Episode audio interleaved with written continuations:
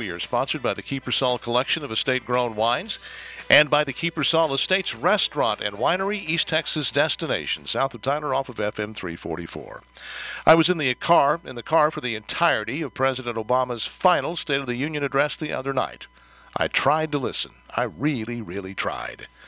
But I just couldn't do it. I finally switched it off out of pure boredom. The speech was a tired, cliche riddled litany of progressive bromides and factual errors. It was, among other things, an attempt by the President to convince us that his presidency, entering its final days, has been a success. That's a hard sell now, even for a lot of Democrats. So I turned the speech off and, out of professional necessity, read the text of the speech the next day. That's when I found out that Vice President Joe Biden is about to be dispatched on a lunar like landing mission to go cure cancer.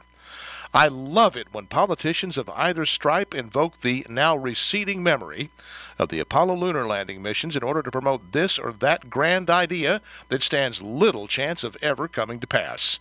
I'm a real student of the Apollo program, an enthusiastic consumer of books, academic material, anecdotes, photos, interviews, and memorabilia from what I consider to be the last grand government program that actually delivered on its promises. I know in much specific detail why the Apollo program was such a success. I can thus tell you that Joe Biden's assault on cancer will bear, exactly no resemblance to Apollo.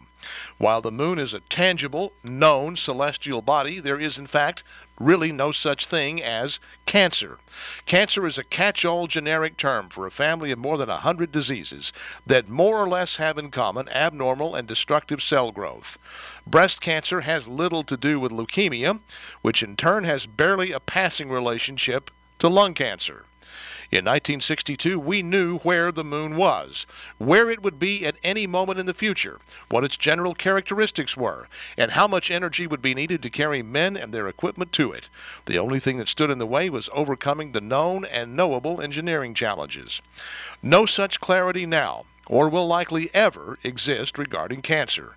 The truth about cancer is that we'll probably never actually cure it. My problem with the president's dispatching of Joe Biden on that mission is the mindset that it reveals. In the minds of liberals, all that is necessary to address any human problem is the spending of huge gobs of taxpayer money.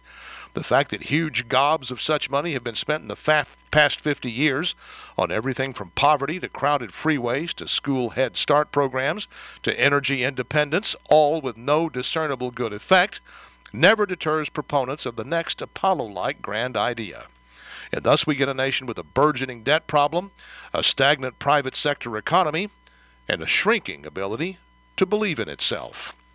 That the Donald Trump campaign is proving so resilient should therefore surprise no one. That's my word. What's yours? Go to youtellmetexas.com and you tell me. And follow me on Twitter at Paul Gleiser. I have had a long relationship for many years in which I have been absolutely faithful, but I must confess I'm about to stray.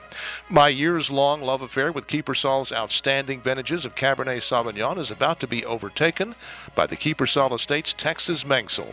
It may be my new go to wine from the Kiepersol collection.